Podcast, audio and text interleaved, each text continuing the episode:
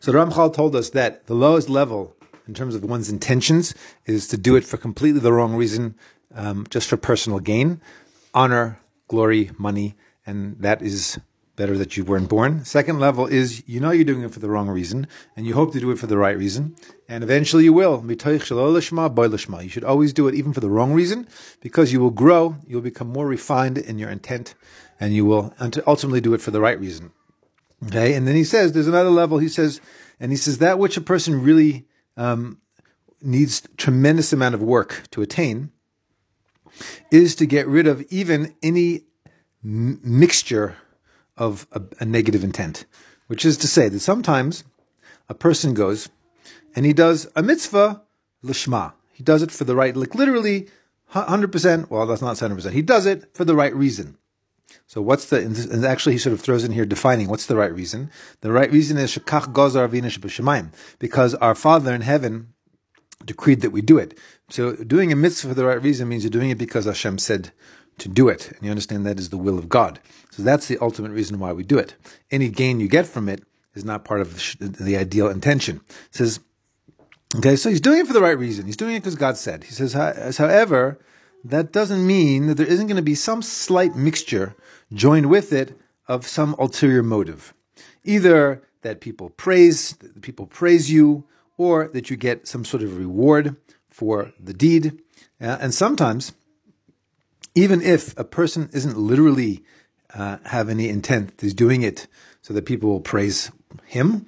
Um, nevertheless, when the fact that he or she will take joy internally, will feel pleasure at the praise uh, that someone praises them, so then they will actually just they'll they'll do it even better. Okay, they'll sort of so, so he says, for example, there's a, an uh, incident in the Gemara one of the great sages, Rabbi Chanan ben Tradian, had a daughter, uh, and she would walk in a very um, dainty way. She had very delicate, dainty, beautiful steps when she walked, and she heard she was one day walking, and she heard people saying, "Wow, how beautiful are the steps of this young lady."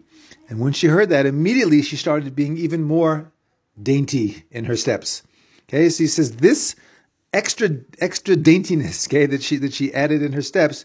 Where did it come from?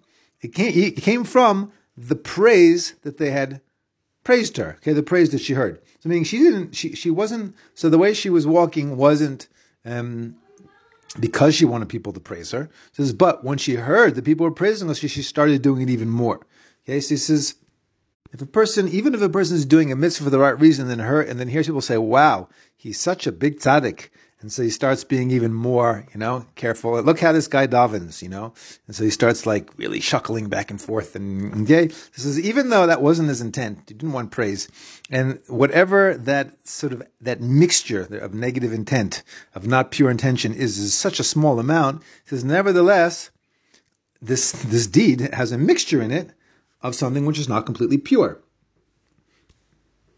And so, what's so bad about that? He says, and because we see when it comes to the temple and the offerings they would bring in the temple, that um, one of the offerings in particular is referring to is the Omer offering, which was a, a grain offering. says they would only they would bring it once a year. It would be brought um, only from an exceptionally fine, refined, um, sifted flour.